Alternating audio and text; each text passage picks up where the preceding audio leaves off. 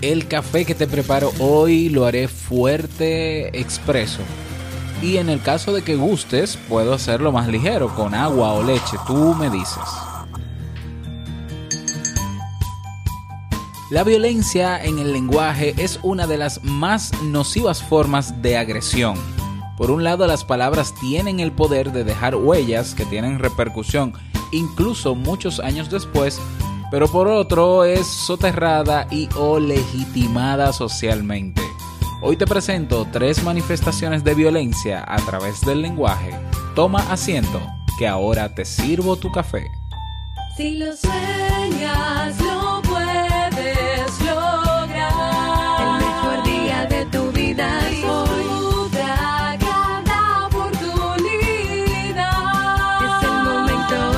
Y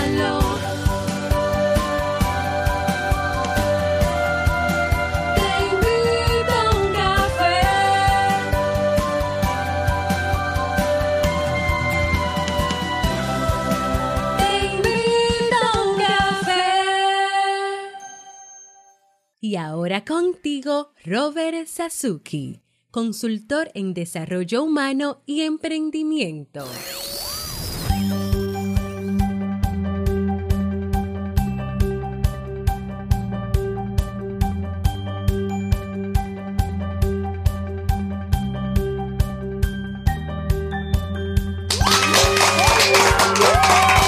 Hola, ¿qué tal? Con esa energía positiva, esos aplausos y aquí tu cafecito listo. Damos inicio a este episodio número 633 del programa Te invito a un café. Yo soy Robert Sasuki.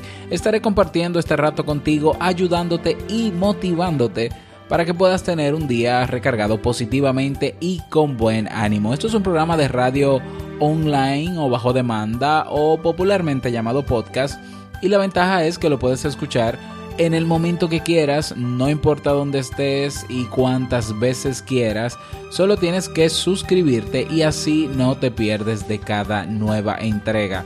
Grabamos un nuevo episodio de lunes a viernes desde Santo Domingo, República Dominicana y para todo el mundo. Hoy es jueves 19 de abril cuando grabamos este episodio del año 2018 y he preparado para ti un episodio con un contenido que estoy seguro que te servirá mucho, dando continuidad al ciclo de temas sobre violencia.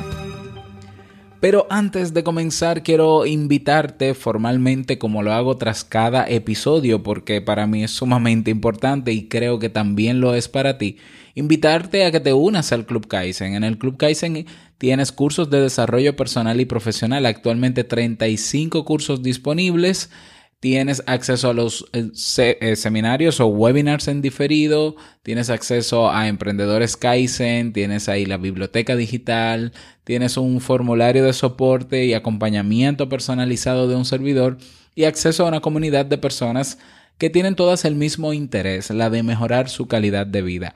No dejes pasar esta oportunidad, ve directamente a clubkaizen.org y suscríbete. Vamos inmediatamente a dar inicio a nuestro itinerario de hoy, comenzando con la frase con cafeína. Porque una frase puede cambiar tu forma de ver la vida, te presentamos la frase con cafeína.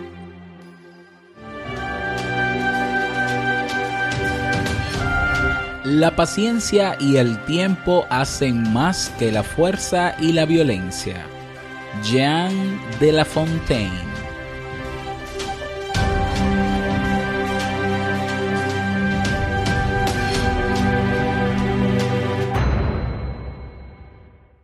Bien, y vamos a dar inicio al tema central de este episodio que he titulado Violencia a través del lenguaje dando continuidad, como decía, a la, al ciclo de temas sobre violencia que hemos venido agotando en las últimas semanas y cuyos, eh, eh, cuyos ciclos, ¿no? Todo lo que hemos trabajado durante marzo y parte de abril, pues cierran ya la próxima semana, ¿no?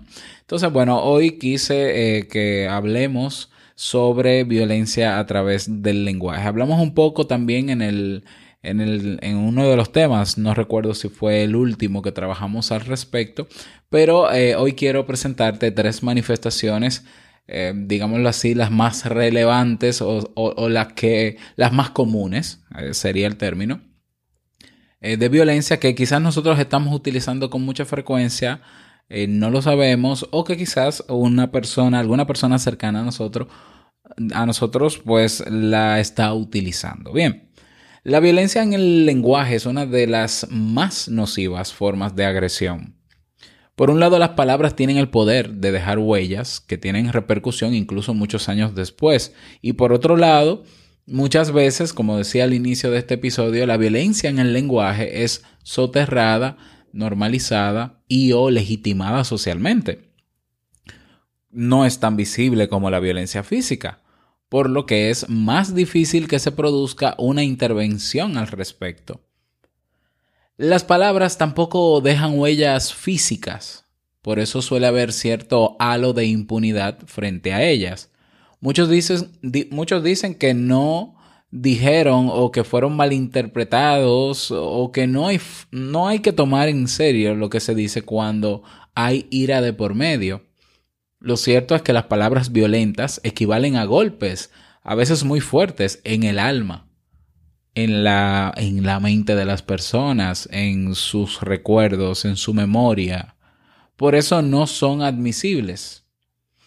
El lenguaje violento daña a las personas y deteriora las relaciones. Una vez que se dicen ciertas palabras o frases afiladas, una relación ya no volverá a ser la misma suponen traspasar la barrera del respeto y la consideración que merece el otro.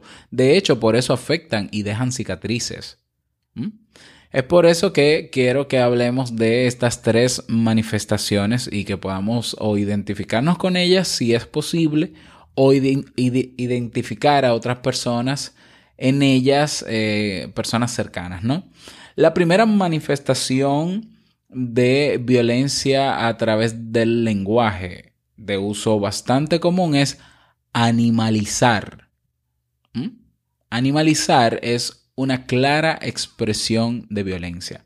Aunque se trata de una comunicación en la que la violencia es evidente, la verdad es que está muy presente en el lenguaje cotidiano. Hay quien elige decir que el otro es un cerdo, una mosca, o una bestia, o un perro, eh, etc. Lo de cerdo, para quienes son poco elegantes o tienen un índice de masa corporal alto. Lo de mosca, para expresar que alguien es un incordio, ¿no?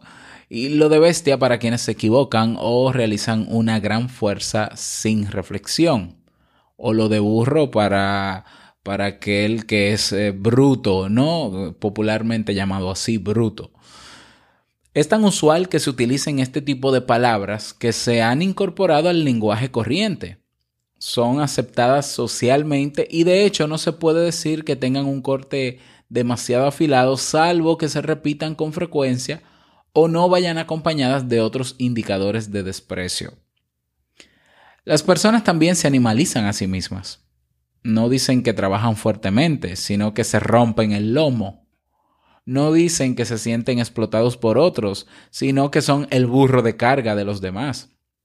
Lo más tóxico de estas animalizaciones y otras es que despojan a la persona de su condición de persona. Utilizadas con frecuencia, validan una suerte de ley de la selva en la que el respeto deja de ser importante. ¿Te llama la atención esta manifestación? Es decir, lo que parecería algo muy normal, muy tradicional, por ejemplo, en mi país eh, hay todo un diccionario de eh, analogías entre animales y personas, eh, pero, pero una cosa que, que nosotros hablamos animalizando, o sea, dime, tú eres un tigre. No, no, ese tipo es un perro, no, esa tipa es una, es una cacata. una cacata es una, una araña de estas, no grandes, peludas y demás. Ah, no, pero ese tipo te dio un abrazo de oso. Y entonces, o sea, yo me, pudiera, me pusiera a conversar con cualquier persona y es muy frecuente, con, sobre todo entre dominicanos, que nos animalicemos entre todos. Algunos más despectivos que otros, otros más eh, simplemente para hacer la analogía. No, ese tipo está duro como, un gorila, ¿no? O sea, entonces eh, el tema es que hay una línea fina, muy delgada, entre el sarcasmo, la violencia, o lo despectivo, o lo discriminatorio, y lo que llamamos por acá no broma o relajo. Y ahí es que está el detalle. Quizás tú pudieras pensar, bueno, pero ¿cómo decirle tigre? Tigre, porque en mi país no se dice tigre, sino tigre, tigre. El tigre es esa persona que, que es muy astuta en mi país. Ese es un tigre. Tú eres una tigra el tema es que tú dirás, bueno, pero hay, hay animalizaciones que no son para ofender a nadie, que son realmente para, para hacer mención de atributos o de fortalezas de una persona. Sí, es real. Y quizás la intención animalizando no sea la de violentar, pero hay una fina línea de respeto que se puede romper porque a ver, eh, si yo hago algo mal y una persona me, etiqueta como animal sin mi permiso, eh, y yo entiendo que eso es ofensivo, bueno, esa persona está violentando el hecho de que a mí no me gusta no me interesa que me animalicen o que me comparen con un animal. Ya, entonces es ahí lo delicado.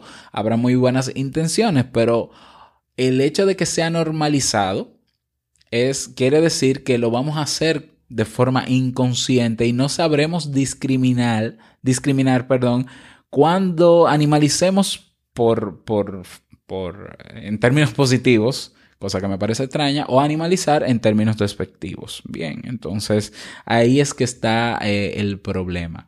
Al normalizar estas animalizaciones, no siempre vamos a ser conscientes, o en la mayoría de los casos no seremos conscientes si estamos expresando esa animalización o esa analogía eh, por, algo despectivo o para hacer bien, ¿no? Entonces, eh, pero bueno, esa es una manifestación muy frecuente, muy común que tenemos que evaluar en nosotros mismos y en nuestro ambiente también, el animalizar, o sea, eh, no somos esos animales, somos, seremos animales, pero somos seres humanos y somos de la raza humana. Entonces, por favor, evitar esas comparaciones porque eh, sí, tiene que ver con violencia del lenguaje.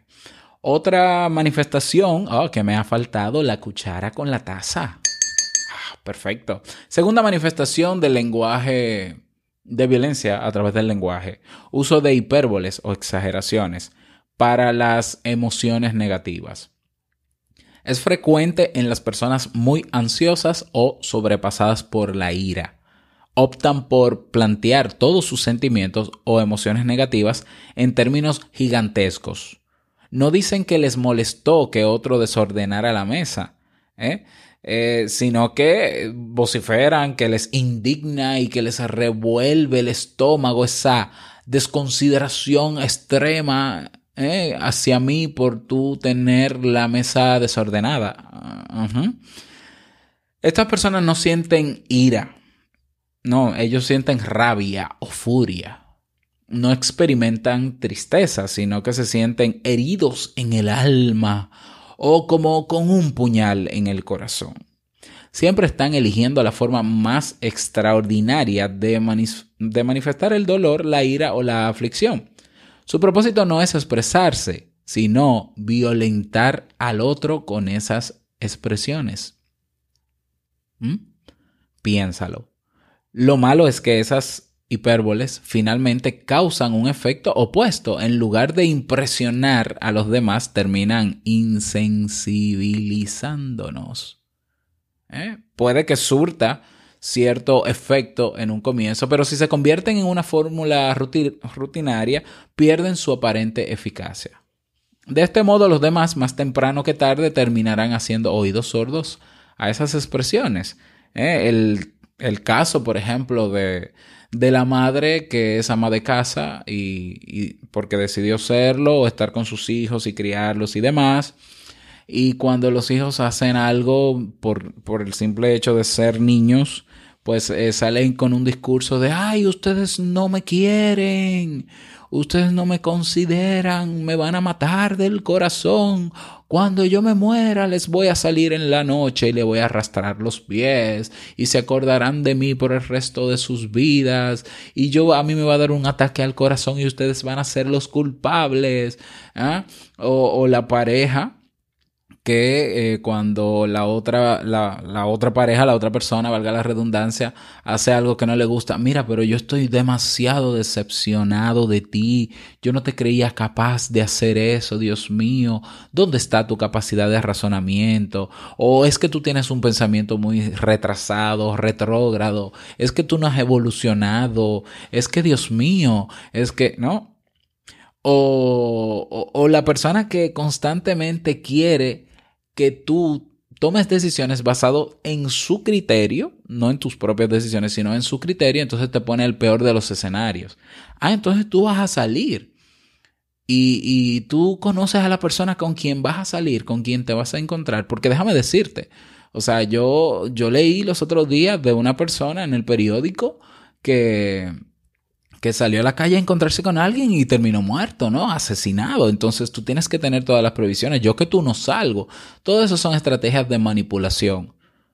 Todo ese lenguaje es manipulativo, es violento porque quiere sembrar culpa en los demás. ¿eh? Es violencia en el lenguaje, violencia. En el trabajo, te puedo poner miles de ejemplos. Vamos a, vamos a inventarnos un ejemplo eh, en el trabajo. Eh, el jefe que cuando, cuando un empleado no hace un reporte como tiene que hacerlo, o cuando pide un permiso, ya, porque necesita ir al médico, entonces el jefe, bueno, imagínate, es que es que si tú no vas a estar aquí, eso no se va a poder resolver. Es que es que yo te he dicho muchas veces que esos permisos tú tienes que tenerlo en cuenta, porque déjame decirte, pero todos sabemos que todos tenemos derecho por ley a pedir permiso en el trabajo, como tenemos el derecho de tomar vacaciones cuando cuando cuando sea pertinente, sí, es cierto, cuando sea pertinente, pero tenemos el derecho a las vacaciones y hay jefes que manipulan a sus empleados para que no la tomen. ¿Eh? O cuando ya llega la hora de salir de la oficina, que, que llega nuevo trabajo justamente cuando estás parado que te vas. Eso es violencia en el lenguaje, eso es manipulación. Y como decía, claro, al final el resultado es que la gente termina haciendo oído sordo, sordo de ese lenguaje, a ignorarlo y demás, porque a la larga provoca un efecto contrario. No va a funcionar. Pero eso no quiere decir que deje de ser violencia en el lenguaje, ¿no? Violencia verbal. Piensa un momento si alguna vez eh, has tenido reacciones como esas o si conoces personas o si en tu crianza pasó cosas como esas, o si en el trabajo pasa. Pues eh, ya, ya le pusimos un nombre, ¿no? Ese uso de hipérboles, de exageraciones en las emociones negativas sobre todo. La tercera y última manifestación de violencia a través del lenguaje. La eterna repetición. En mi país le dicen la cantaleta el sermón. En otros sitios le dirán la cantinela, el bla, bla, bla. ¿Eh? La reiteración extrema de denuncias o de quejas también constituye una forma de expresión que entraña violencia en el lenguaje.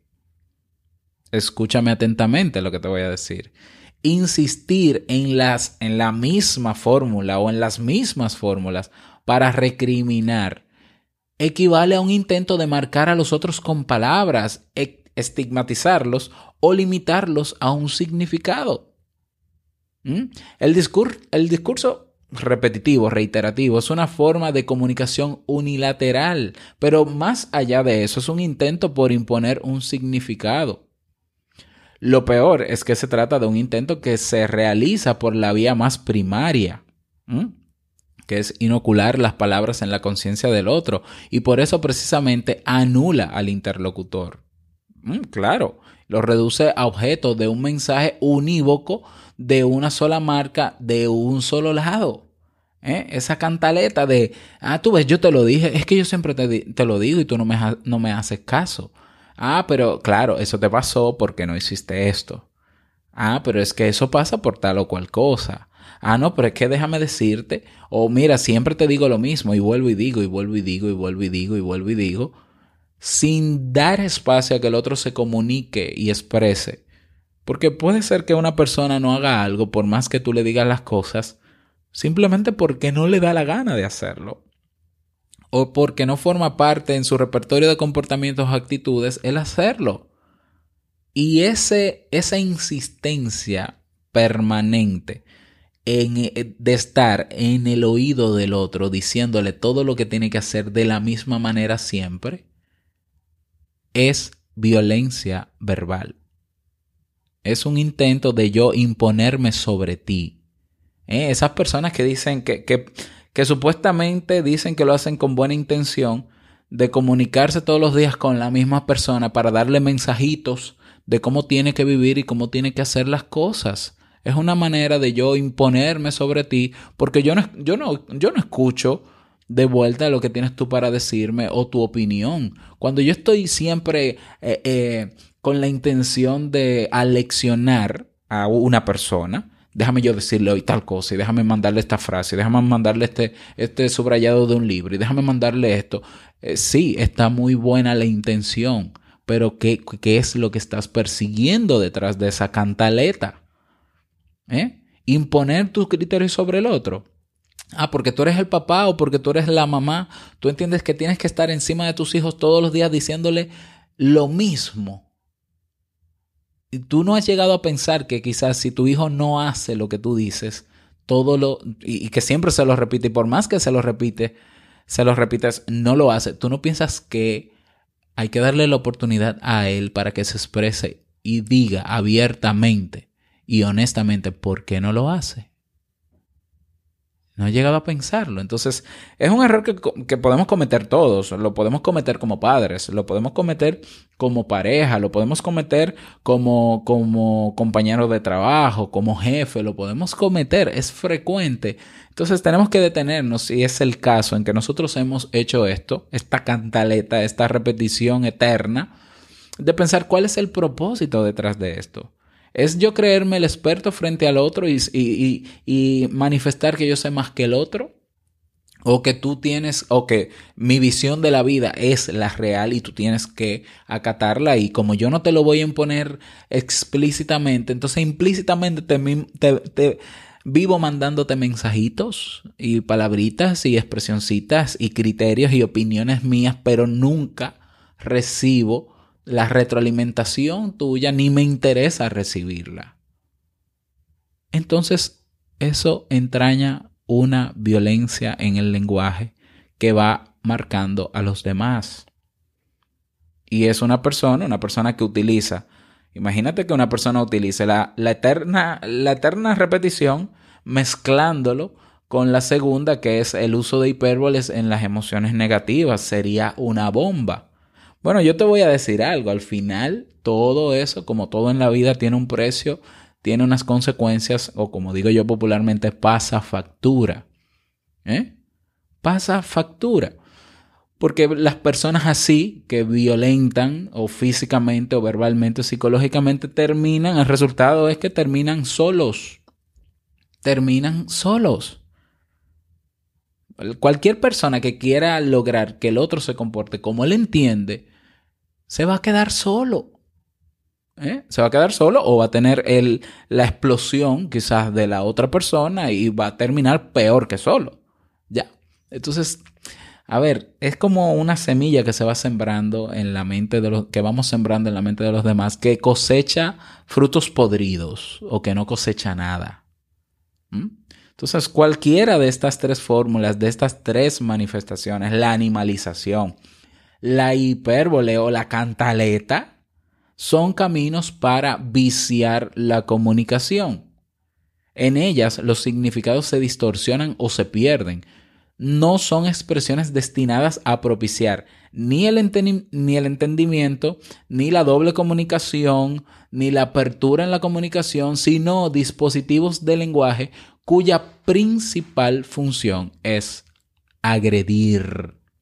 He conocido casos de muchos hombres, sobre todo digo de hombres porque, como sabes, trabajé eh, por eh, casi cuatro años en, en, la Fiscalía en Santo Domingo trabajando con hombres maltratadores, ya que estaban denunciados por sus parejas por violencia de género, que hacían una transición luego del, del tratamiento, ¿no? Entre comillas, que se le daba.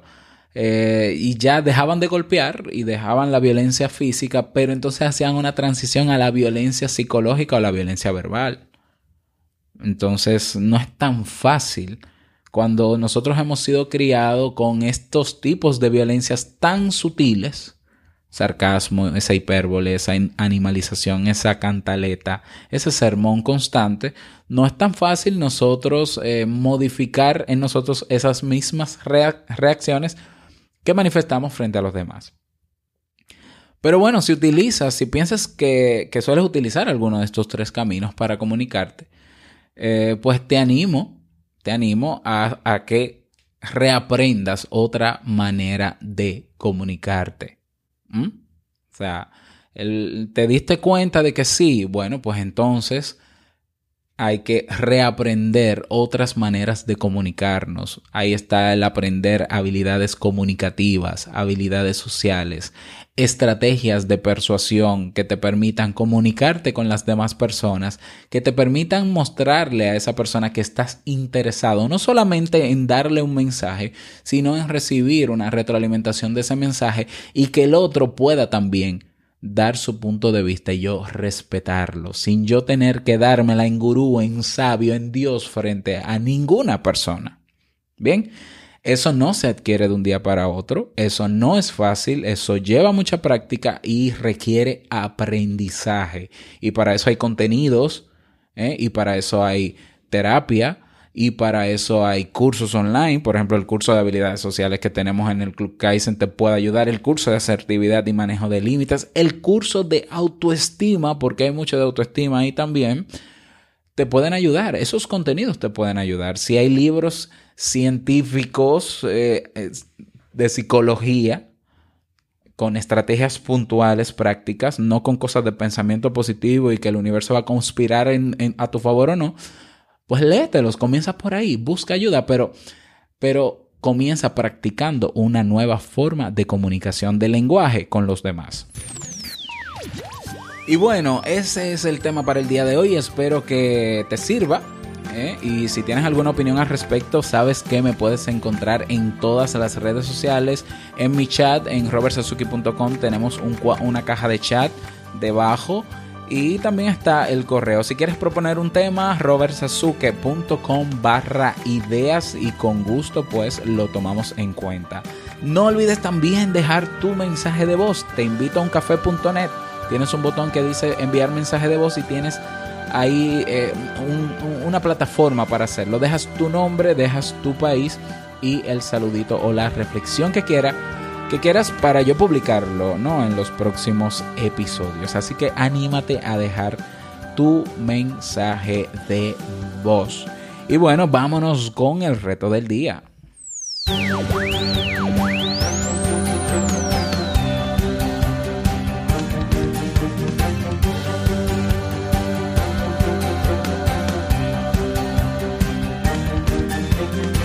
El reto para el día de hoy, um, hacer un análisis personal sobre el uso de estas tres manifestaciones en mí, cuándo las he utilizado, con quién suelo utilizarla o, lo solía hacer, eh, cuál es la que más utilizo, qué entiendo que debo hacer para comenzar a trabajar en eso, eh, hacer un plan de trabajo para y preparar todo lo que necesitas para comenzar a trabajar en eso y tomar acción de nada sirve que entiendas las cosas y que las comprendas si no las aprendes, ¿eh? las haces tuya para luego emprender la acción que te ayudará a cambiar lo que necesites cambiar.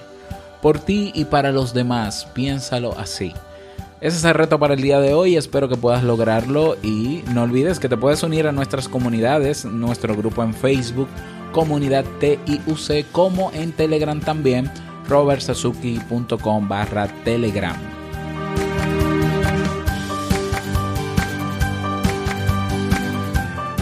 Y llegamos al cierre de este episodio en Te invito a un café. Agradecerte como siempre por tus retroalimentaciones. Muchísimas gracias por tus reseñas y valoraciones de 5 estrellas en Apple Podcast. Gracias por tus me gusta en iBox. Gracias por todo, por el apoyo, por estar ahí siempre presente. Quiero desearte un feliz jueves, que te vaya súper bien, que sea un día súper productivo y no quiero finalizar este episodio sin antes recordarte que el mejor día de tu vida es hoy y el mejor momento para comenzar a caminar hacia eso que quieres lograr es ahora. Nos escuchamos mañana viernes en un nuevo episodio. Chao.